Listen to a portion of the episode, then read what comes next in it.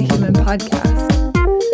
This is episode 130, and I sat down with Diane Maroney.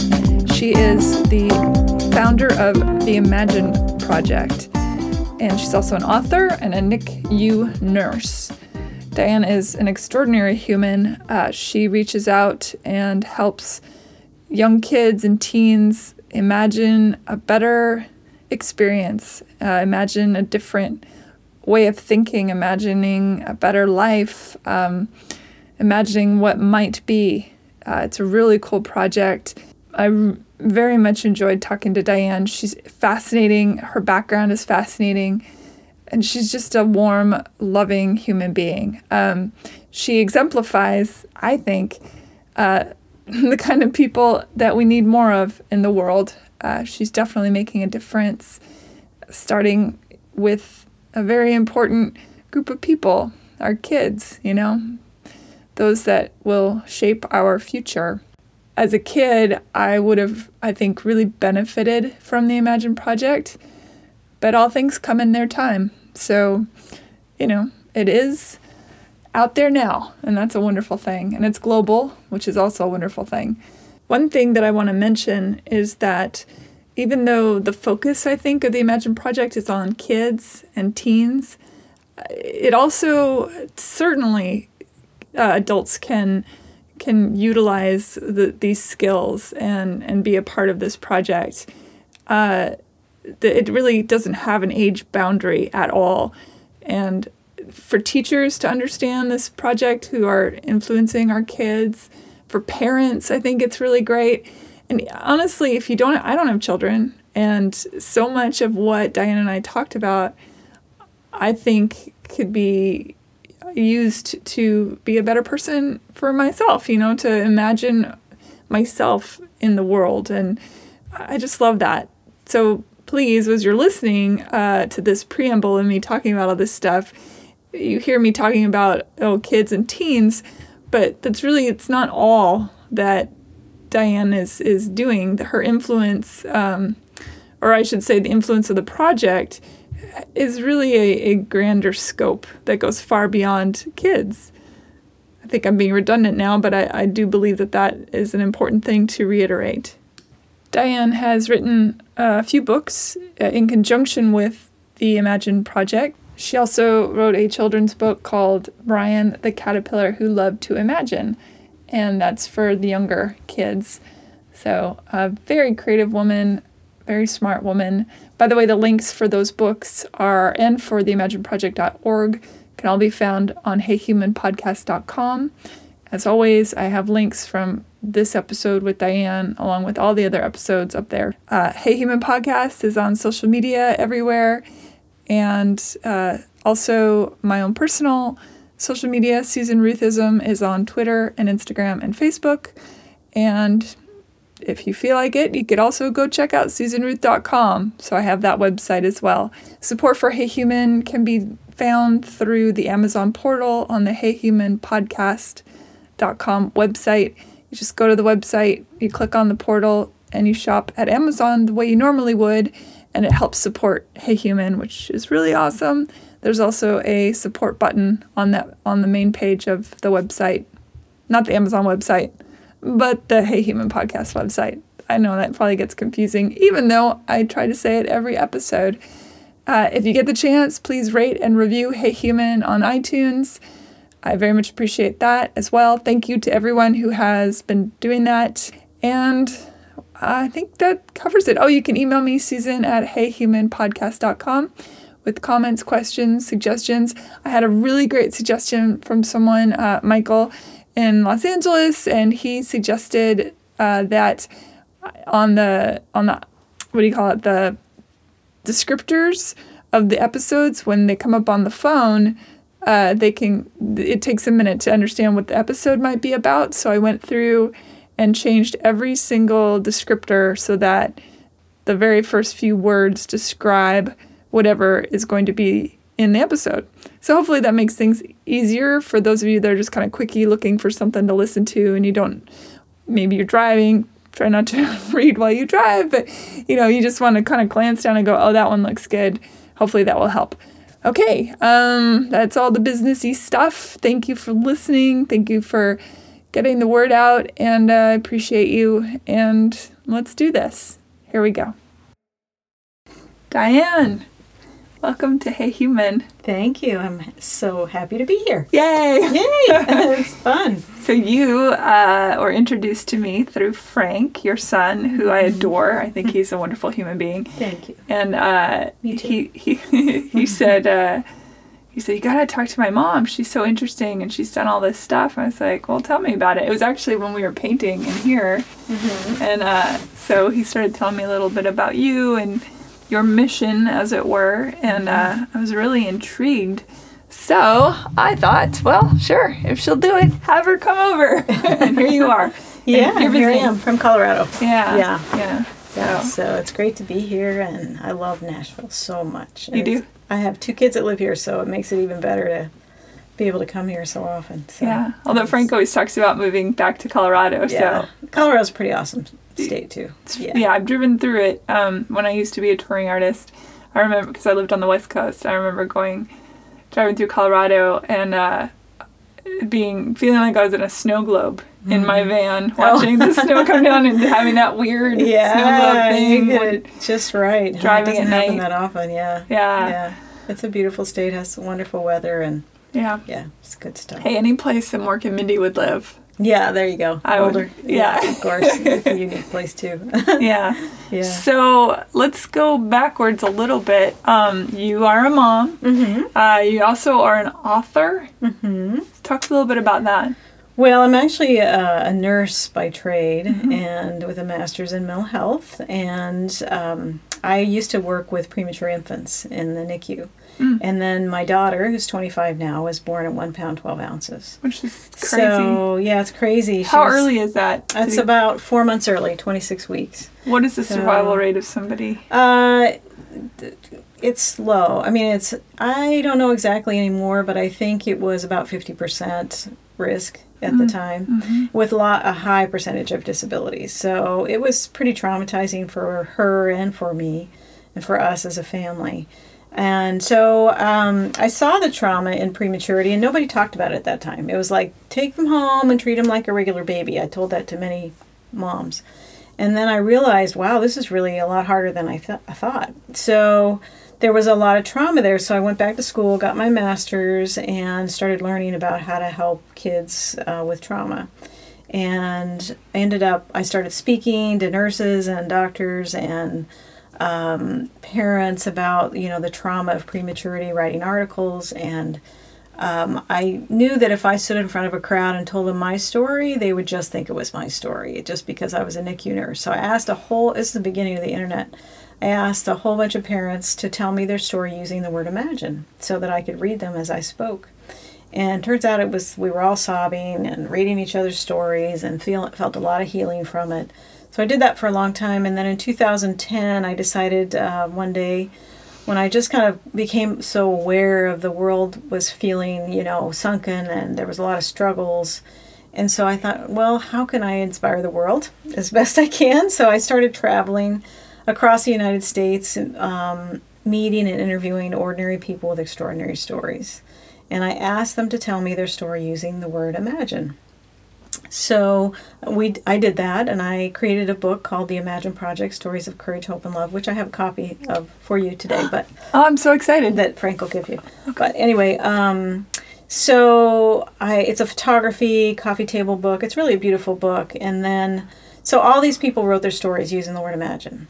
And when the book came out, people were like, "Wow, that was such a healing experience." The people in the book felt like it was a healing experience. People who read it felt like it was a healing experience. So then I thought, okay, well, this is really powerful. What what's the next step? What can I do with this?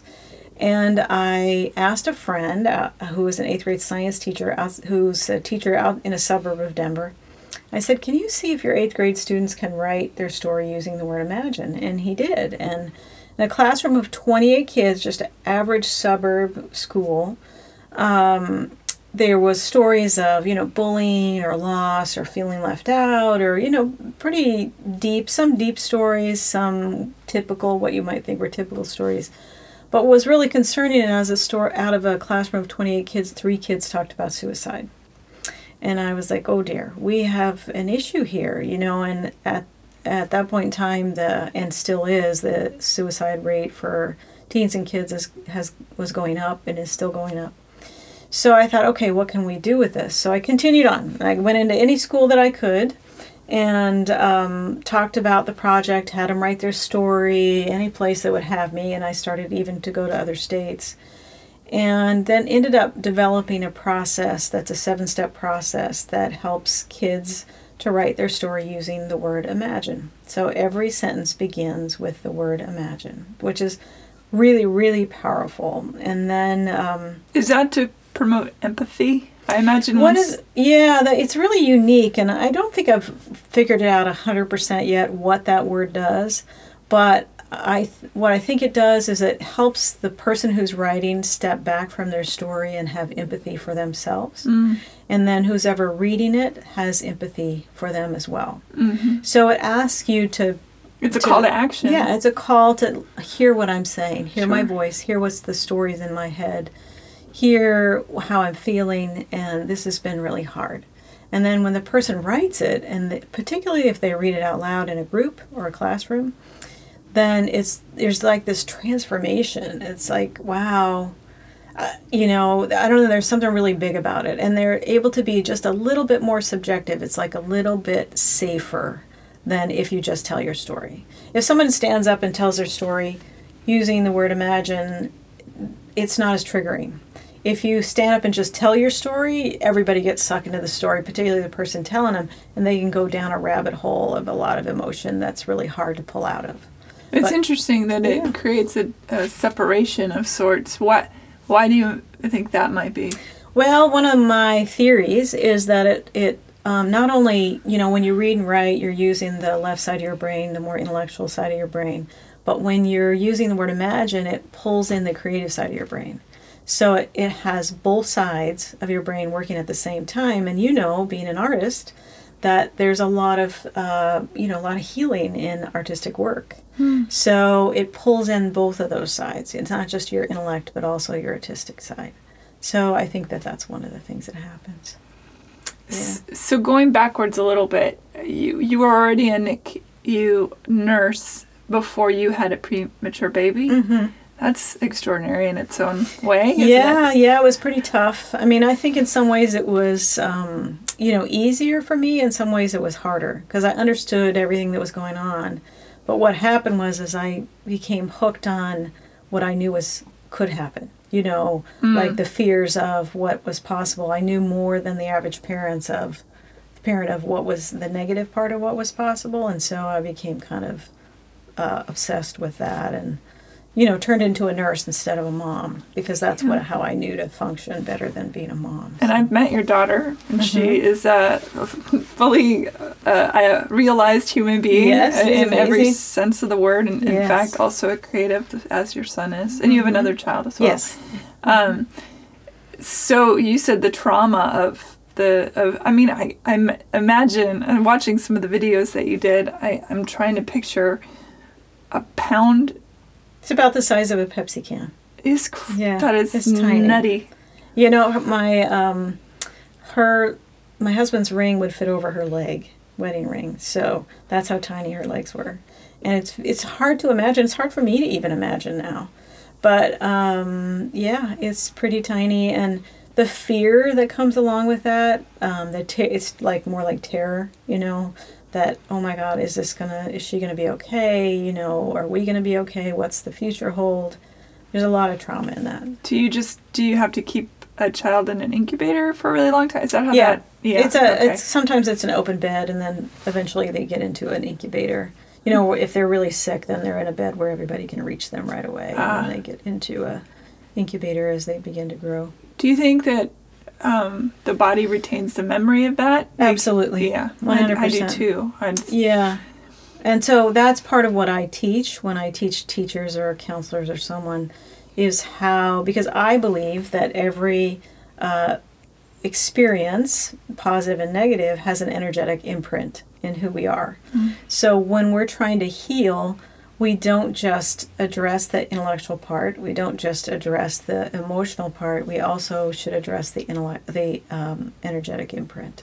Because if you can let go of the energetic imprint, there's faster and deeper healing. Mm-hmm. So, and you do that through techniques like emotional freedom technique, also called EFT or tapping. Which I've done. Yeah, it's, It's a great tool. awesome. Amazing tool. Mhm. So I try to teach teachers and counselors how to use that, and is part of the Imagine process. Now your focus is primarily on the kids and Mhm. even educating the teachers on how to deal with the kids.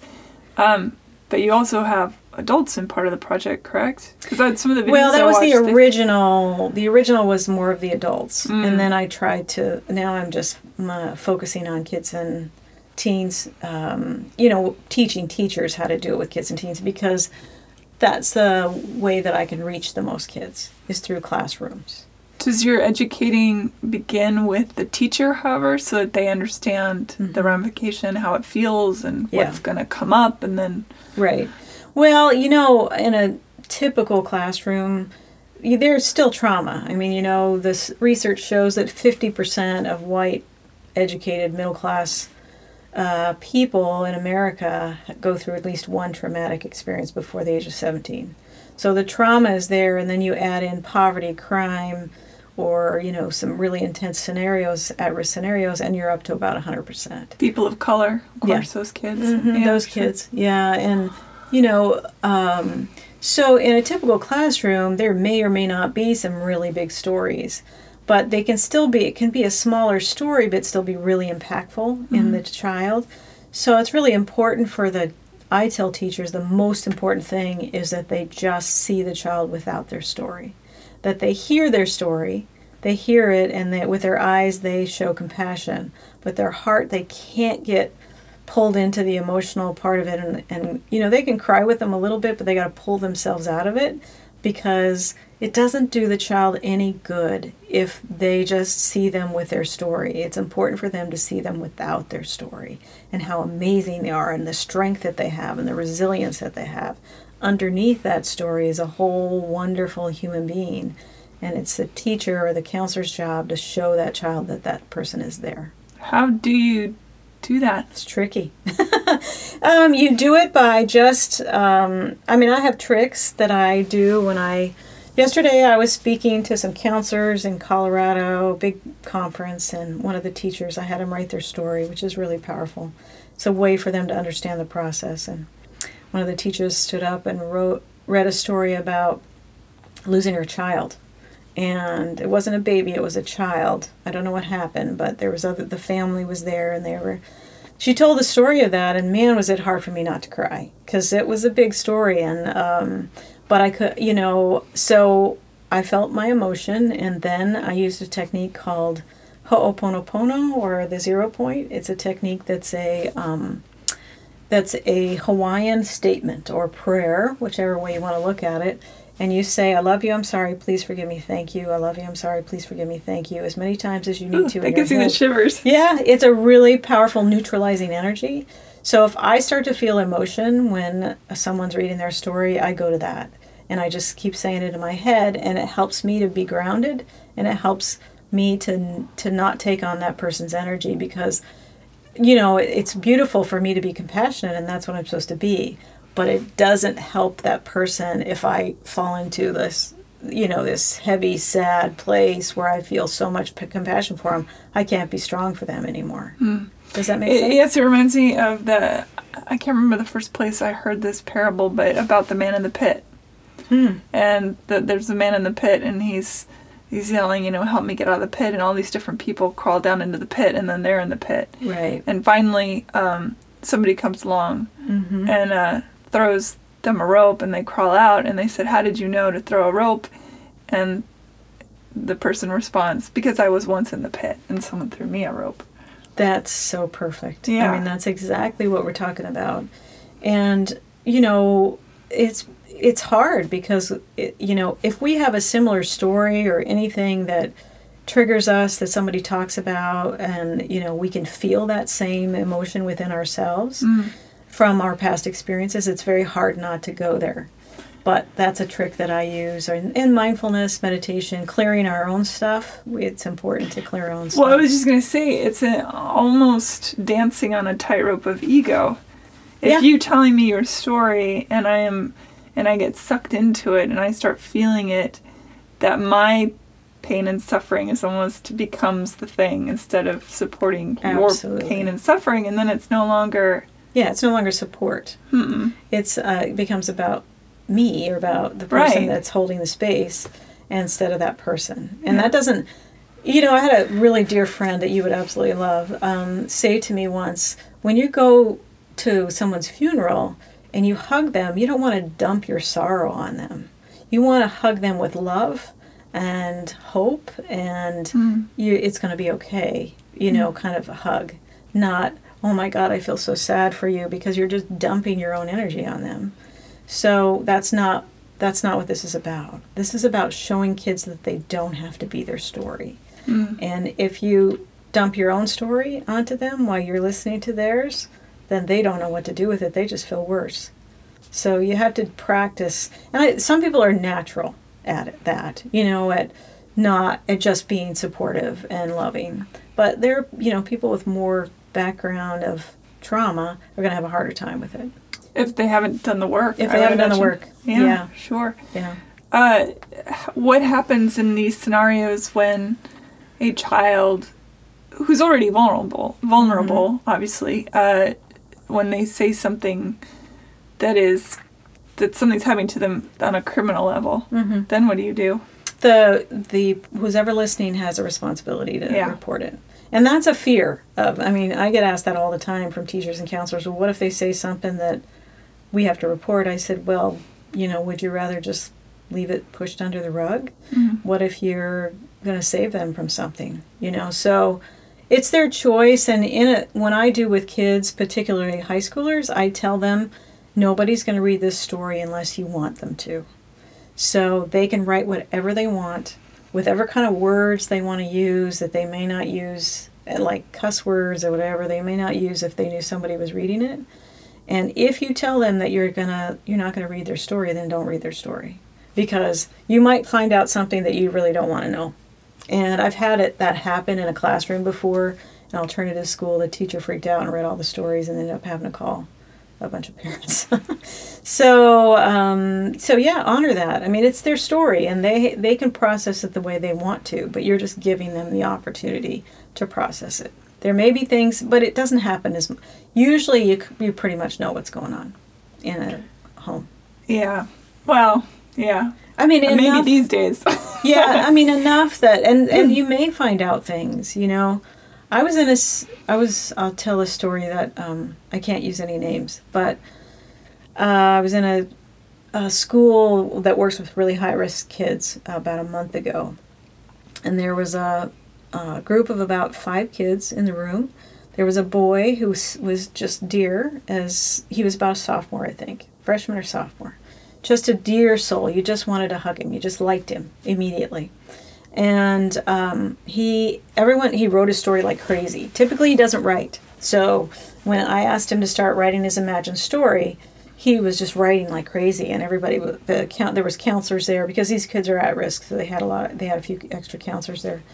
And he was writing, writing, writing, and all the other kids read their stories out loud. So he said, "Well, I feel, I guess I should read mine. I feel pressure to do that." His story was about imagine waking up want, thinking about killing someone every day. Imagine your family telling you you should be a serial killer. And we were all kind of, whoa, that was a pretty big story. And then he said, I'm, I regret reading that out loud because he heard how big his, his, the story was in his head. He'd never said it out loud like that. So he didn't realize, wow, this is a big thing that I'm thinking about.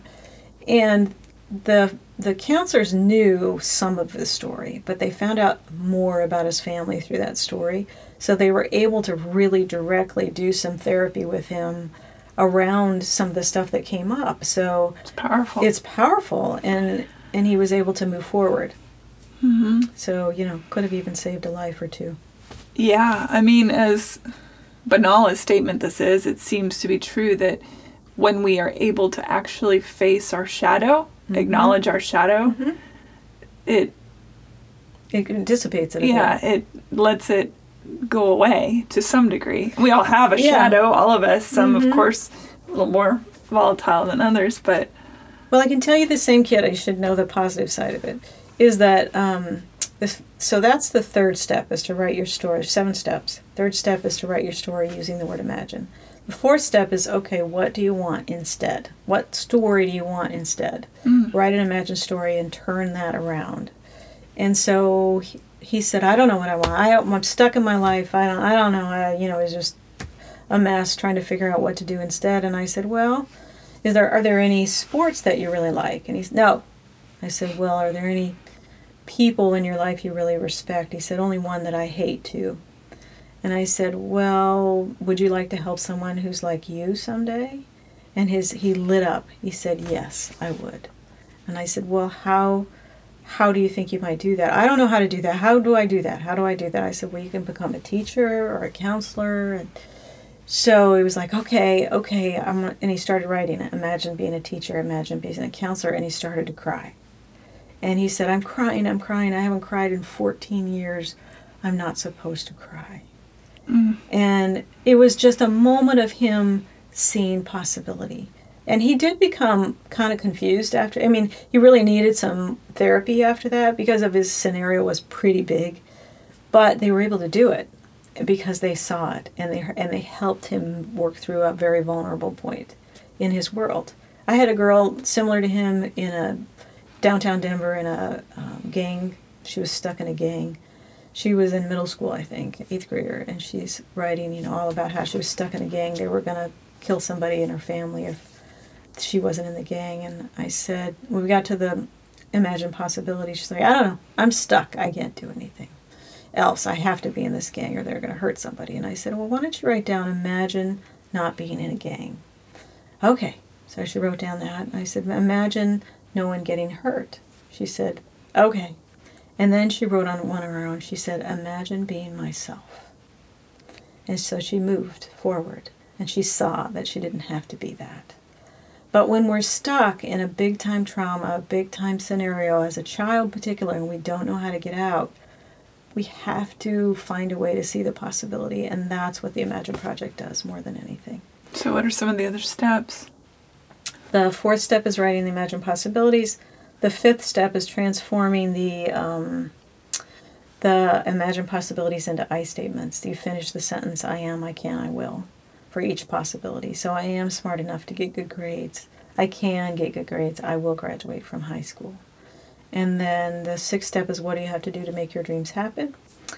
Three things because they need to know that it's their job, nobody else's. And then the seventh step is um, 30 day challenge to write down three things you're grateful for every day, three things you want to imagine in your life, and do one act of kindness every day to try to change the way they think and see the world. Because we know that gratitude and goals changes brain function. So, Mm-hmm. and the first two steps are what do you love about your life, and then what's been challenging for you in your life. Reflect on what's been hard, and then you take one of the reflect and you write the imagined story about it. So, Do you have you encountered kids that are just so opposed to being a part of it? How do you break through Oh, yeah. with them? Um, what I've seen, because oftentimes, particularly in an alternative school, there's high school, particularly, you know, alternative high schools are kids that can't go to a regular school. Mhm. And so there's al- there are almost always one in the classroom that sits there with their arms crossed saying, I'm not doing this. This is effing stupid. And, um, and then they're just angry, you know, and so I just let them be. I don't force them or anything. But then when they hear the part where some of the kids read their stories out loud, they start to see, oh, I'm not the only one with this story. And you can see them shift a little bit. And they may still be acting like they're mad, but I can see I can see that it's making an impact. And um, oh, there's one girl. She was so mad one time, and she was like throwing stuff, you know, just tossing stuff on her table and stuff, acting like she was really mad. And she had to leave. And I give the kids, uh, when I go to an alternative school, one of the big books that has the original stories in it. And um, she had to leave to go do something. She came back and got her book. So I know. And she deserved it. She'd been to like 12 foster homes. She'd been through a lot. So she deserved to be angry. but and there was no reason why she should trust me. You know, I mean, she didn't know me, so she. But but if she sat and read that book, she might know that she could be okay. So that's She's not I drew. alone. Yeah, she's Yeah. not alone. Yeah, I mean, pain certainly is a universal feeling, as is fear. It definitely is. And fear counts on itself to not let you Mm-hmm. get rid of the pain, you know, because then it gets to turn to hate, and that's Exactly. also powerful. Yeah, and she was definitely full of hate. Yeah, And which um, translates to being full of fear. right, Yeah. There was another little fifth grade boy in a just sort of average middle school or elementary school in the suburb, and he, in a room full of all the fifth graders in the school, he stood up and read. They were all reading their story, and he stood up and read a story about being losing his dad when he was young, and he'd moved six times in the last two years. He just moved to this school, and he didn't fit in because he was quiet, and he just, you know, was tired of trying to fit in. And none of the kids knew his story. They didn't know that about him. And when they found out, they rallied and they became friends with him. They said, Come play with me. And it didn't just last for a week, it lasted for the rest of the year. And so imagine how that changed the trajectory of his life. Yeah. And, you know, when I first started doing this, I was really afraid that there'd be bullying a lot in the classroom. You know, if uh, somebody heard a story, then they'd make fun of or bully them about it, and that has been the exact opposite. Kids are so compassionate, and they, when they hear that they're not alone, they there's this deep-seated need to help somebody, and I think it's a human need. And when they see that somebody else is got a story that's like theirs or what they perceive as being harder than theirs, and they really want to go help that person. It's the tribe of pain. It is right? the tribe of pain. Tribalism is. so powerful on so many levels, and it, it encompasses a huge Mm-hmm. range of emotions. And I mean, we're seeing it especially right now. The tribalism of pain is politics, True. Yes. right? Very much so. That's- and we're that's- people are just pulling together and part of that is fear, you know, that you Oh, yeah. Yeah, that's a big part of it is fear and trying to find somebody who thinks and feels and can help you or feels the same as you. Mm-hmm. And yeah, exactly. I remember when I was a kid, uh, about seventh grade. So my my family, I grew up uh, on this long street, and across the street from all the, the houses was a huge amount of woods. Mm. And so the kids in the neighborhoods from both sides, because it was so big, it took up sort of many blocks, and the kids would congregate in the woods and run around and climb trees and go on adventures and all that stuff. But I remember that there was a, a misfit group of mine of girls, uh, and like one came from an affluent family, one came from a single mom family, one had a mom and a stepdad. The stepdad was terrible. Um, I had there was me with my parents still together, but you know mental illness on my with my mother. You know, just like mm-hmm. all this stuff, mm-hmm. and we would sit together until the sun would go down, the tall grass getting eaten by mosquitoes and things, mm-hmm. and talk about our stuff, just things going on, and. uh it, it was I think a very it was a very good feeling to know you weren't alone. And Absolutely, Even yeah. though all of our stories, the stuff that I heard was just Yes, I'm sure it was mind blowing. mind blowing, to hear. especially as a kid because you don't have anywhere to put it. Right. You don't know how to stop it. All you can do is be there Mm-hmm. for each other. Yeah. And I think um, it's the kids that don't have, you know, don't have that tribe, that uh, group of friends that are the ones that end up in a place where they either want to hurt somebody or they Sure. hurt themselves. and gangs and Mm-hmm. and you know hate groups and all these things they prey Mm-hmm. particularly and in some cases religion Mm-hmm. Absolutely. so Absolutely, I and, agree. and I- i know that i would get arguments for that like how do you equate religion to a gang or but it it's, it's just, they're, they're looking for that same Mm-hmm. vibe They are. Yeah, some people some people are definitely who Mm-hmm. like that. Um I was just going to say something and I forgot. There was uh, many kids tell me that uh you know that one of the things that they feel like the Imagine Project helps them with is not feeling alone. And because they do they hear their story and it's really adorable And a oftentimes in a classroom somebody reads a story and some other child will get up and give them a big hug. You know, just because they know they need it and hopefully there's someone healthy enough or you know just with that perception that it's needed to do that and then the child feels heard and you know the work that you do we all just want to feel heard Yeah. and that's what the imagine project does so it's it's pretty cool It's really cool. Thank yeah, you. it's really really cool. It, and it's weird, you know. I bel pers- my personal belief. I believe in something bigger than myself. I Mm-hmm. do believe we're all connected. Uh, I believe in you know the many lives, many masters type Mm-hmm. of philosophy, and I think about you know the moment when you found out that your daughter was going to be you know born prematurely, and Mm-hmm. then that that series of events, and then what that has now become absolutely it's extraordinary. well it's actually started before my daughter so Oh. i don't know if you know frank told you anything about my story but i have a really big childhood story Oh no, I don't know. so I, I came from a family that was um, shouldn't be together. You know, shouldn't have been together. My dad was an abusive alcoholic to my mom, not to me. Um, my I tell the story as I was left home alone when I was really young. I had pretty crappy boyfriends that you know emotionally forced me into sex, and um, I was part of a gang when I was. I know I don't look like it at all, but I was. What kind of gang? Uh, it was a it was a silly gang. I mean, not silly in the but it was the era of desegregation. So we uh, we fought each other, not knowing, you know, who the other one was. And then this was in middle school because it, was at a time where the des- desegregation, you know, kids were bused from one part of town to the other. We didn't know each other. We were different color. We thought the other one was bad.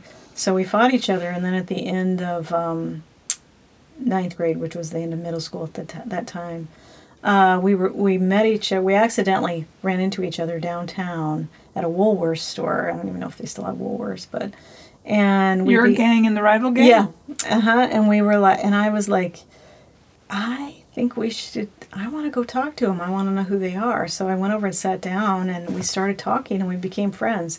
And then we we never saw each other again after that because we all went to different high schools. But it was a pretty ugly time. You know, lots of we fought with our fists and you know pulled hair and and you know there was a lot of big school issues that went on and we didn't name ourselves but they named us the blondies which was really silly it sounded like such a stupid gang but it really was the gangs of that era and Very West Side Story. yeah it's so silly but um but then i sadly i found my mom from suicide she committed suicide when i was 15 Oh my. so that was a really big impact, and that was major trauma. So, so I had a childhood filled with a lot of um, turmoil, and then trauma. So, I think it's in my heart to want to help kids because if I would have had somebody who would have allowed me to share my story, make sure that's turned off. Um, I would have not had to go through years of you know forty years of uh, trying to heal myself. So Well, with every child you help, you're healing yourself, right? Absolutely. This thing has been hugely healing for me. And I think it alters one's DNA. Yes. And I also, I know this is going to sound nuts, but I do believe that when we help others, not only do we alter our DNA, but we're also altering ancestral DNA. Absolutely. I think it goes backwards. and the energy of the world. Yes. I think we're altering the energy of the world by helping. And um, there's a, a an energy, a power bigger than me that's uh, behind the Imagine Project. And it's a beautiful power. And I can feel it, I see it. Every time I've wanted to quit, which has been many, many times, um, I've been, I'm, it's like I'm shown something beautiful that comes from it. So that pushes me to keep going and I, I no longer want to quit. I mean, I've it's now in it. You know, that was when it was trying to create it, but I'm in it, and I see the beauty of it all the time, and uh, so it's pretty cool. But there is something bigger than me behind it, and I do see it. I got an email from a teach fifth grade teacher from a school in Belleville, Illinois. I have no idea where that is, but I think it's a town of about. I looked it up. It's about fifty thousand people and she loved it so much that she shared it with a bunch of teachers and then she presented it to their school board so they're all doing the whole district is doing it and there's so much love with it i mean it's really about love so it's really having a very loving impact in the world and i'm really proud of that Amen to that. yeah I'm really proud of that. I believe in the Church of Love. That's perfect. Yes, Yeah. absolutely. So, how do people listening? Um, that I know there's teachers listening for sure, Mm-hmm. but there may be um, youth groups or you know church groups, all those Yeah. kinds of things. How do they get involved with this? It's free. That's the other thing. It's Free is um, good. free is good. So there's a website. Uh, the It's the coin of the realm. Yes, that's true. Um, theimagineproject.org. Uh, the, make sure you put the in front of it because there's another Imagine project that doesn't Oh. have the. Okay, So- the Imagine Project. Yeah, dot .org. And you download the journals. They're free to download. Um, they're also available in Spanish. So, and then you just have your kids do it. And you really don't have to use the seven steps. You can just sit down and start writing your story using the, mag- the word imagine. But keep going until it flips to the positive. And I would encourage adults as well. Mm-hmm. There's an adult journal. Good. So, yes. That's wonderful. Yes. Because Lord knows the pain is real it's for it. real and um, we all have it and it's really amazing and what and I th- I want it to be a tool that everybody can use for their whole life you know it's a there's so much research on journal on f- expressive writing or free writing. Um, you know it's it's uh, there's it says that it makes you healthier you boosts your immune immune system it helps with uh, PTSD symptoms it lowers blood pressure and then for kids it shows that it increases grade point averages decreases dropout rates helps with writing and it makes kids want to write more because they they uh, find their voice. So there's so many good things that happen and it's not about grammar it's not about punctuation.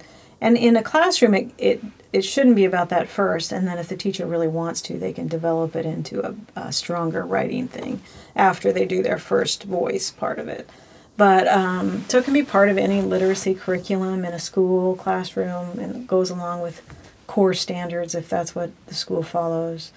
Um, so yeah it's it's just easy. And then i've written a few books. So i have my latest book is the imagine project uh, empowering kids to rise above drama trauma and stress. And all of them my books are available on uh, amazon and I'll put links on Yeah. humanpodcast.com. and on my website, but it's probably easier through Amazon. And then, um, and it's you know that's it. It's that simple. And there's a chill. I wrote a children's book called Byron the Caterpillar Who Loves to Imagine, for the little bitty ones that really can't um, you know write their stories yet. So it's not until about first, maybe second grade that kids can grab a hold of the concept of writing a sentence beginning with the word imagine. So the children's book is to go to help the kids younger than that. So and the book is is also available in Spanish now. So It's really interesting to me to hear about your childhood um, because I only met your daughter once, so I don't have a good barometer there other than she was lovely. yeah, but and shy. so, uh, but Frank, who I feel like I know pretty well, having had many a conversation with him, and he is such a loving and giving human being. thank you. And so to know that from one generation to the next, which isn't very far, that that that has transpired speaks volumes about you and I'm sure your husband, who I have not Thank met, you. but You know, I can tell you we've done a lot of healing in Yeah. our family. And I'm very active in saying, you know, here's some here's some healing tools. Go see somebody if you need to. We do something called classical homeopathy, which is really powerful in healing. So my book, uh, the new book, has all the description of alternative therapies in the back that we've used, and um, and a lot of it is based in energy healing. Um, and there's also a, a chapter on if you want more traditional, this is what you can do. If you want less traditional, this is what you can do. Because I have a lot, I'm, I'm a nurse, but I think alternative. And because I don't like medication, you know, none of us are on medicine, medications or anything. Um, we all do everything, eat healthy, vitamins, and do energetic healing a lot. So I think that that's key, honestly, because there was a lot of healing that had to be done. There was trauma there from Mackenzie for all of us, and for her, for the whole family. It set us off on a. She was really sick for about five years. well, so- it's got to be scary. She's the littlest, the youngest. she's the youngest. Yeah, so for the older siblings, especially boys, and the understanding of men are supposed to Mm-hmm. be caretakers, that's all also in our DNA, right? This sort of weird, Absolutely. you know, the, uh, I don't want to say hierarchy, but that feeling of what's supposed to be, or ver- you know, Yeah. And so for them to look at her, probably that sense of helplessness. Well, also, you know, Sweet Michael is the middle child, Mm-hmm. and he's just as sweet as Frank. And um, he was three, you know, so he got lost in the shuffle. Sure. And because everything was focused on Mackenzie. And so both of them kind of lost the ability to be front and center, both Frank and Michael. And so that was really hard. You know, that was a point in time where they really needed more attention, but instead Mackenzie got it all. So those are impacts there, but i know that, and so we've really worked hard at shifting that. And I will say to parents out there, you know, if your kid, your child is struggling, do the work on yourself because if your child, if you heal yourself, that's at least fifty percent of the battle for your child, if not more. Yes, because we're constantly mirroring each other. Yeah. Mm-hmm. Yeah. Yeah, and if and if you look at it from an energetic standpoint, you know, um, then if you change the, the the energy of the dynamic between you and your child, if you change your part of that energy, they're forced to change mm. because too because it doesn't match their energy anymore. Mm. So they have to shift, and they'll so they'll get the cue from you. Oh well, you know they might fight it a little bit, but eventually they'll be given the opportunity to grow.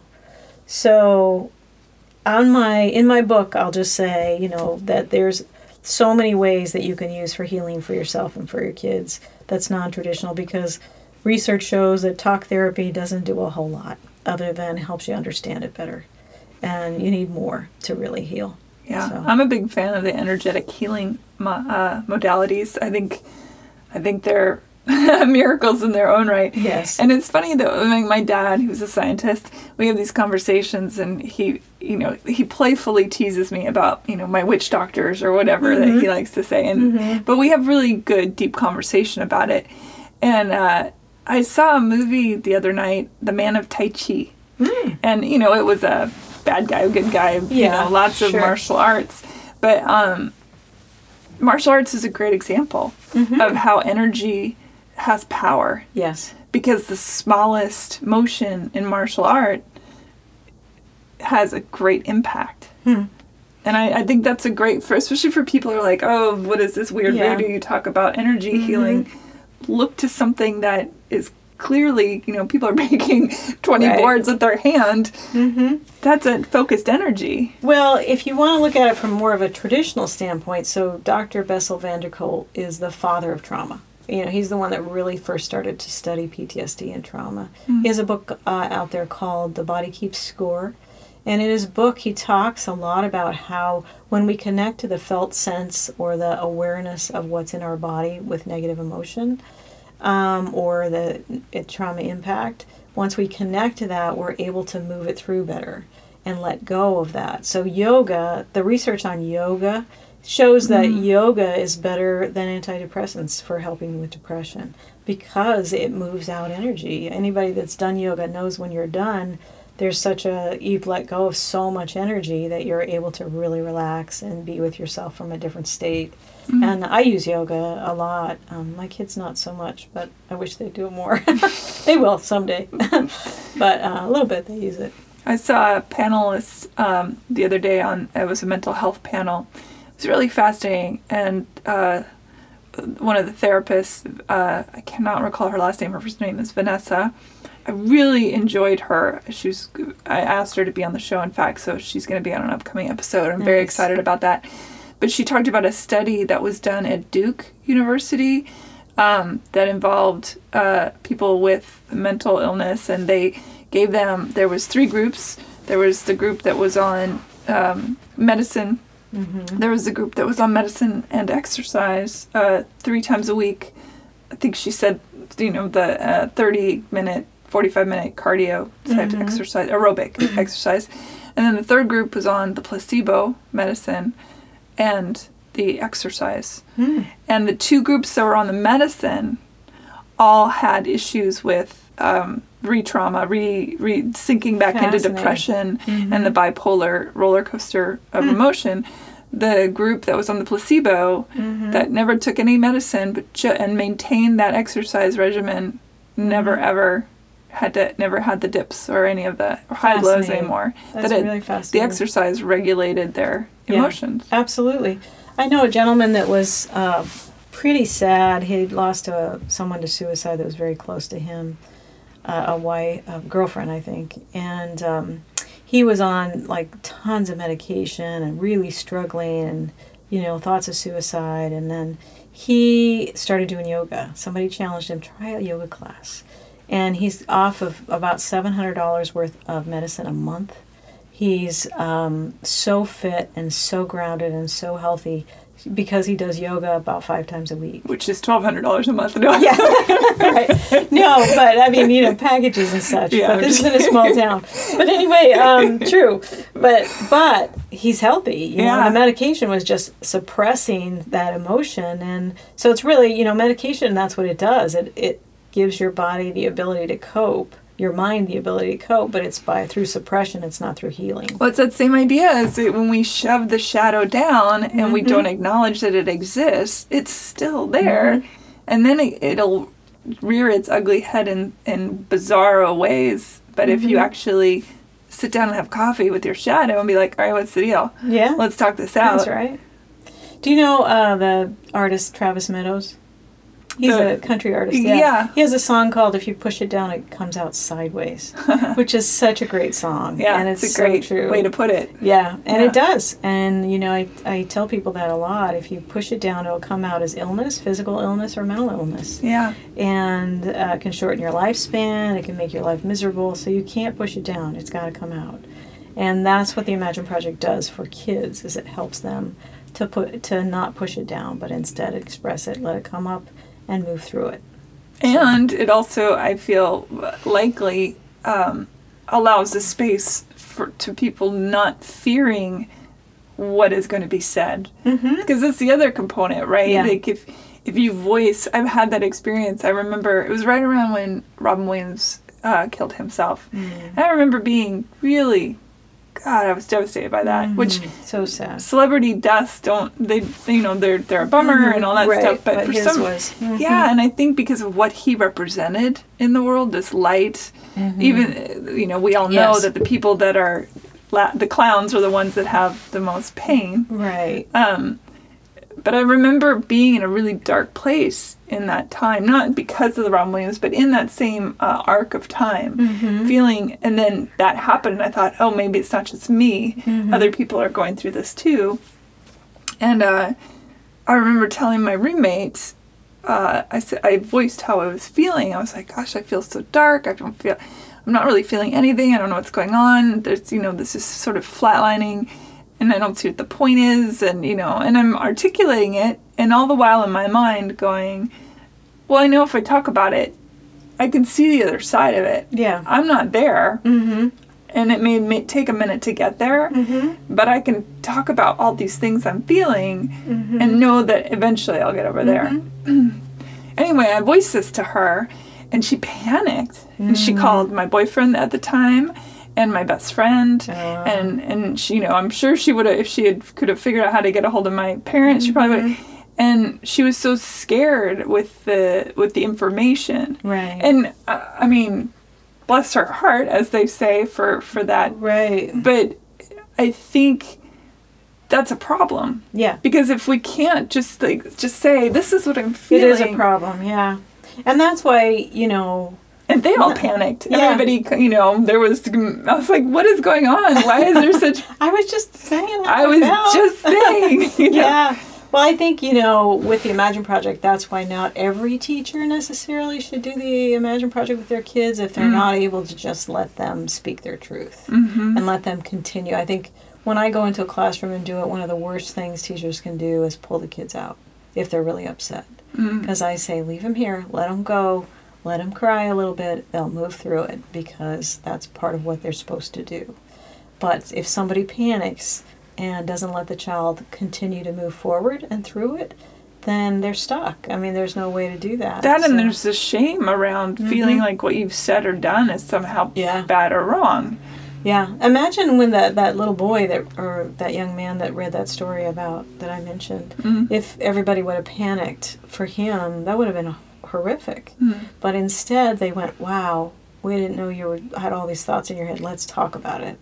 And then he was able to sort through it better. Yeah, it's far more dangerous to Mm-hmm. not speak what's going on in there. I, I think that should be far more concerning to the Mm-hmm. people that don't talk about it. Yeah, absolutely. Know? And I've gone into correctional facility, correctional schools where they're, you know, they're they're uh, ordered by the court. like juvenile detention. Yeah, yeah. mhm. and schools and the they have I mean stories that make you want to throw up. They're so big and um, they can though they can see wow look at how how resilient I am. Look at what I've done and I don't have to be that and and you know share it with their cohorts and there's videos on um, my website by the way of some of those kids sharing. I'd recommend that you people want to Yeah. watch the videos. They're really powerful. Yeah. I'll make Um, sure that link is also available. Okay, Yeah. because it's um, you know, it's amazing to watch, and you really see the power of it. And it also allows the tribe. It allows if you're watching that, tribe. Mm-hmm. you're it gives you permission to Yeah. feel and to Mhm. say and to cry and to Mhm. you know Yeah, the the human's resilience quotient is really extraordinary. What It we is. are capable of enduring is it's incredible. phenomenal. yeah, I don't know if anybody's watching the human uh, humans of New York thread right now, but it's from um, is it Uganda that had the genocide? Holy, That's one of the places. You yeah, you read those stories and you're like, I cannot believe Yeah. these people live through what they. And I hear I hear stories like you can't believe. Sure. and yet they're still sitting there and they're still standing and some people think that about me but i don't even my story's mild compared to some of the stories that Isn't i that interesting? I, Yeah. I when I talk about my history and people's like, oh, how did you? And I think, Yeah. oh my God, there's way, Yeah, way worse. way worse. And it's funny, even that, how we put things on a on a scale Yeah. of of horrifying to to you know just bad, where every individual is also entitled to their catastrophe. yeah there's something about the human condition you know when i worked in the nicu with preemies there could be um, the sickest preemie in the unit you know where we knew as nurses that that baby was really really sick. And that mom might be sitting next to the, their baby but yet they look over at another baby that might look sicker than their baby to them and they feel bad for that other baby other parents. You know they they feel that maybe it's easier for them to feel that for them than it is for themselves.